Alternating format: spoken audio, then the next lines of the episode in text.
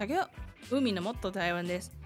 台湾生まれ台湾育ちの海と申します、えー海のもっと台湾は皆さんの台湾の友人として台湾の面白い文化や旅行話や、えー日常生活を語る番組です、えーまたこの番組で皆さんともっと親しく交流できれば嬉しいなと思います。一応あの面白いかどうかは私個人で勝手に判断しますのでまあ面白くなくても適当に聞き流してください。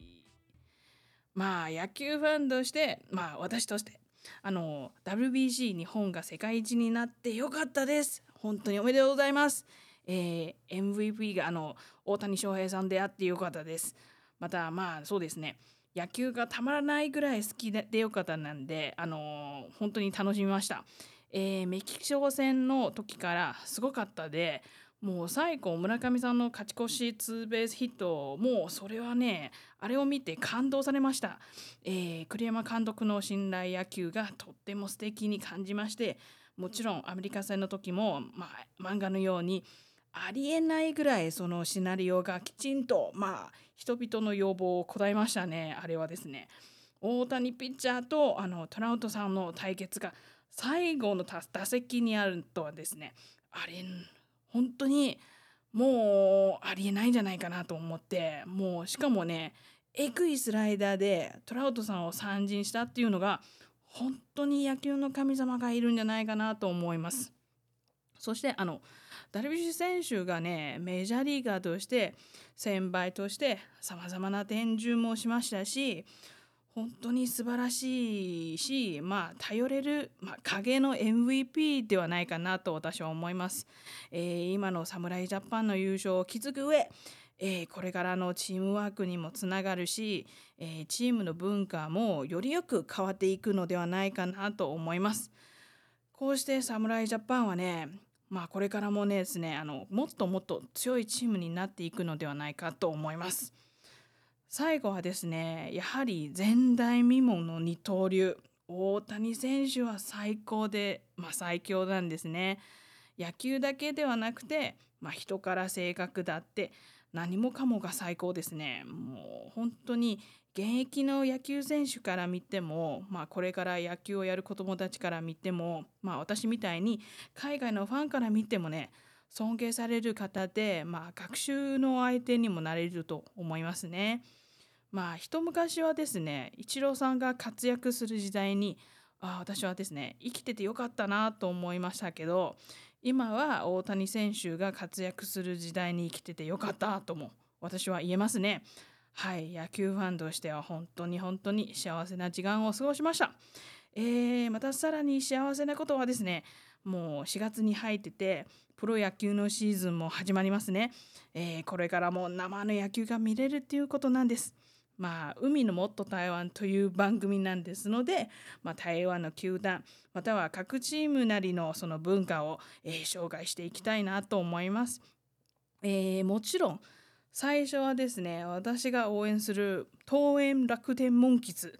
このチームから紹介します。えーこのチームはですね、まあ、台湾プロ野球ではあの中生隊にあたるチームにも言えるでしょう。まあ、チームの名前は何回も変わりましたけど、まあ、最初はね2003年の第一キングコングだったのですが、まあ、その時はね本当に本当に弱いチームで、まあ、ビリになったのも当たり前なことでした。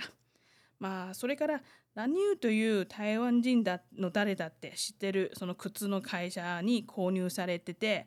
えーラニューベアーズという名前にチェンジしました。その時からあのスカウトに力入れて、まあ、すごくいい選手を選んできました。えーなので、まあ、本当に今もですね台湾のプロ野球チームでもスカウトが有名なチームなんですね。そしてあの一番まあそのラニューの知名度も戦績も上がった事件がありました。それがですね、チェン・ジンフォンという、まあ、台湾最初の大リーガー選手が入団したのです。まあ、ラニューはですね、年俸あの1000万元という、まあ、日本円にするとですね、あのあの頃のそのレートによると多分3000万円ぐらいかな。まあ、それはですね、まあ、台湾プロ野球史上最高の給与を与えたので、まあ、当時はね、すごいニュースにもなりました。えー、私もねその時からあのラニューベアスのあのファンになって応援してきましたまた2011年に本拠地をあ、まあ、高尾から東映に移しましてラミコ・モンキスという名前に変えました、えー、それから戦績も、まあ、最高な時期を迎えました、えー、6年の間にまあ、5回というなんとですね5回も優勝を取ったっていうもう本当にとんでもなく強いチームでしたのでまあ日本のプロ野球に例えてみると、まあ、ちょっと若干、まあ、工藤監督時期のソフトバンクホークスみたいに、まあ、本当に強かったんですね。あでもまあ私がファンになって応援する理由の中で、まあ、一番大事なポイントはですねめちゃくちゃ勝てるっていうことではなくそれがですねあの常に新しいチャレンジをすることと、まあ、あの台湾の野球文化を変えることなんですね。まあ、例えばですね、まあ、ラニューの時期から本拠地を高尾に置いたっていうことですね。そういう本拠地があるっていう概念がですね昔には全然なかったんですよ台湾では。まあどの球団もホームレスのようにあちこちに駆け回っていました。まあだからあの日本のように私どこどこ出身なんですので、えー、とこのチームを応援しますよということはまあ昔はね全然ありませんでした。またあの今の台湾のチアリーダーの応援文化だって、まあ、ラミゴの GM があの韓国に視察した時に学んできたものなんですよ。まあ日本も韓国プロ野球とも、まあ、頻繁的に交流したようになりましてまあ例えばですね千葉ロッテ球団と、まあ、シーズン前の交流試合はですね、あのまあ、石垣島かな、そうですね、石垣島でのそういう交流試合も、まあ、台湾最初で、まあ、サムソンライオンズ、まあ、これは韓国の球団ですね、またはね、ロッテジャイオンズ、まあ、それも韓国の球団なんですけれども、とあのチアリーターを交流するのも、まあ、最初の球団がですね、ラミゴでした。本当にまあラミゴのファンとしては誇りを持っていますんでもう2019年、まあ、楽天グループに買収されたニュースを見ててもう本当にまあ何回も何回も泣きましたよ。まあその喪失感がね半端なかったんですね。うん。なのでいまだに楽天モンキーズという名前に、まあ、違和感を感じるくらいなんですよ。はい。えー、当然それは楽天グループが悪いわけではありませんよ。まあ、ただ私にとってラミコの存在感がでかかっただけなんですね。はい。それでもまあ